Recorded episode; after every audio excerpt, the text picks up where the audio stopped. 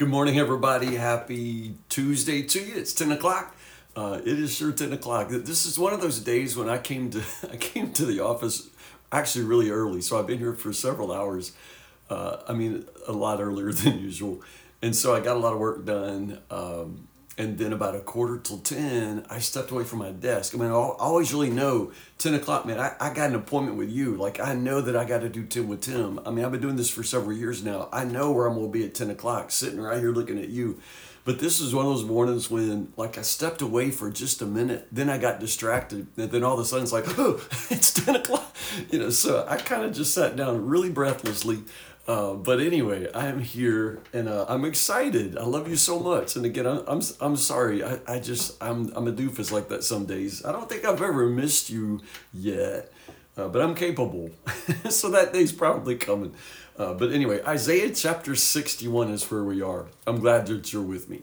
Uh, God bless all you guys. Uh, Fire Team guys on Spotify.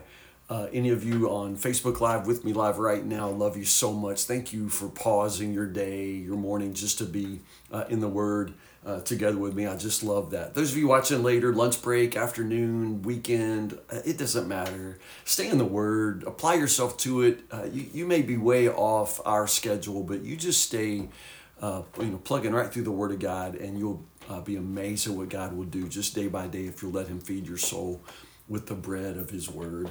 Uh, Isaiah chapter 61. This is the passage in Luke chapter 4 when Jesus opened the scroll, you know, in his first sermon there in his hometown. And uh, he read this passage. He chose this passage. Jesus found in these words of Isaiah his own mission and purpose.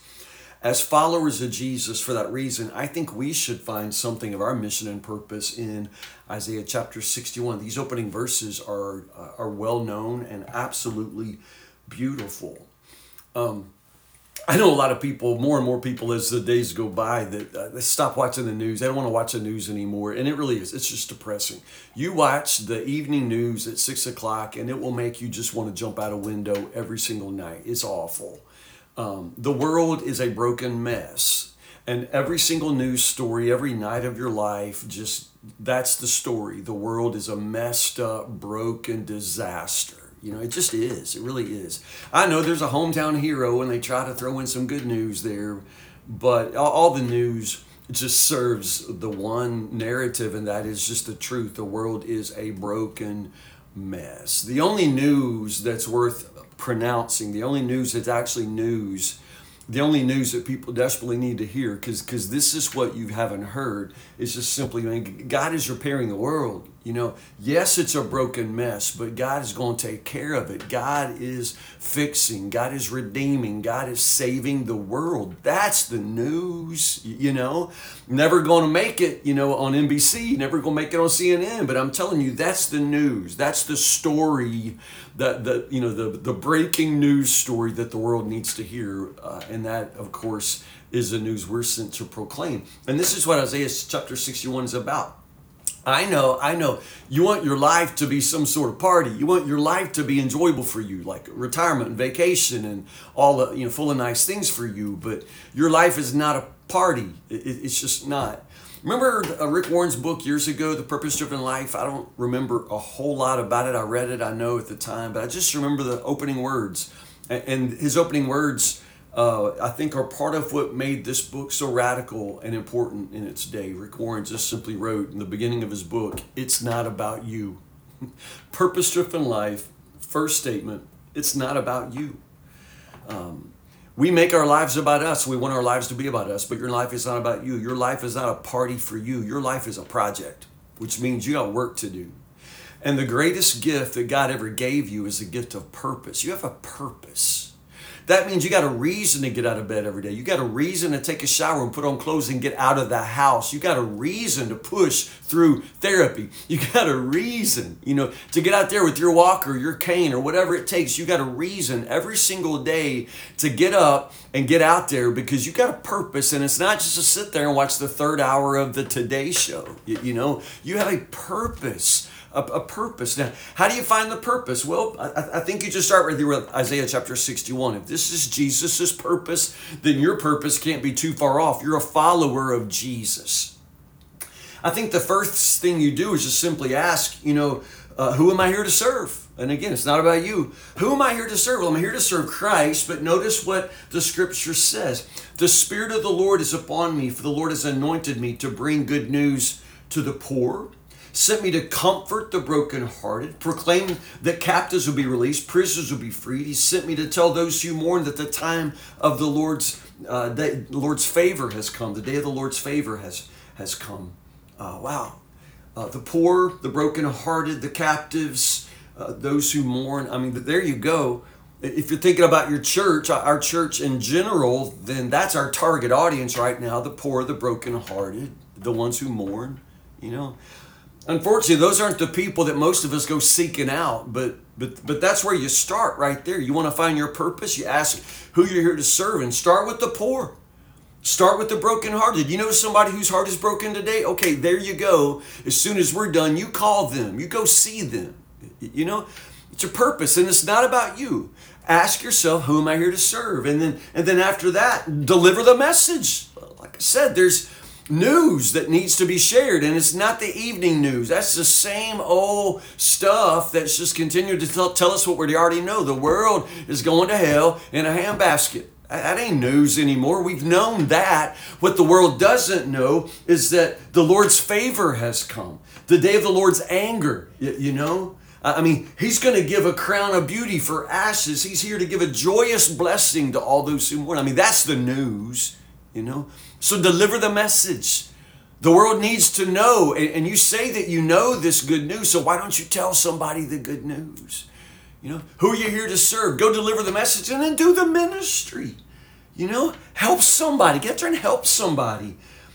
Bring good news to the poor. I'm telling you, good news to the poor isn't, you know, hey, you know, God loves you. I mean, yes, God loves them, but you want them to know God loves them?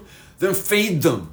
Good news to a poor person is lunch, you know, or electric bill that gets paid. That's good. A, a, medical bill that gets paid. That's good news. When, when you're poor, good news is, is having your needs provided for. You know, when you're brokenhearted, good news is having somebody sit down and share your tears. I mean, you got to do the ministry. You got to get out uh, of your house. You got to get out of yourself, out of your own head, and, and involve yourself with the needs of others. I, I, I love this chapter. I love these verses right there. Um, they will rebuild the ancient ruins, repairing cities destroyed. Who's they? They is the ones who previously were the ones who were mourning. You know, God's going to lift them up to such a point where they they get out there. They're going to rebuild the ruins. I mean, they're going to revive. You know, going to revive things for for generations to come. You understand what we're saying here? Verse six: You will be called priests of the Lord, ministers of our God. In other words these same wounded, broken-hearted people, they are going to be the ones who bring healing to the world. So, right now, your wounds, understand, your wounds are going to be a source of healing for others, but you're going to have to make that choice that your life's not about you, that you have a purpose. That purpose is a gift from God, and that even your mourning, your woundedness, your brokenheartedness, God can use that to mend the broken hearts of others. Do you understand that? Do you see that? Because I love that so much. Chapter 62, in, in the minute I've got left.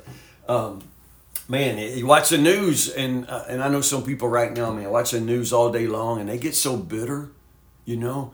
Oh, it would do them so much good just to get in the Word, to to get involved in you know public worship, and get back in church. But man, they're just home, not being discipled by the church anymore. So they're being discipled by Fox News or CNN or MSNBC or whatever you know garbage news channel you're watching, and and it just winds you up and tears you up and makes you mad and Chapter 62 gives you a really good example of what to do when you realize that you were living in a nation in ruins. When you realize that you were in a nation going to hell in a handbasket, like I said, what do you do?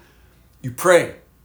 You pray. You don't complain. You don't get on Facebook and start forwarding all these memes of how Donald Trump is the devil or, you know, Joseph Biden is actually a dead man. You know, stop. Stop.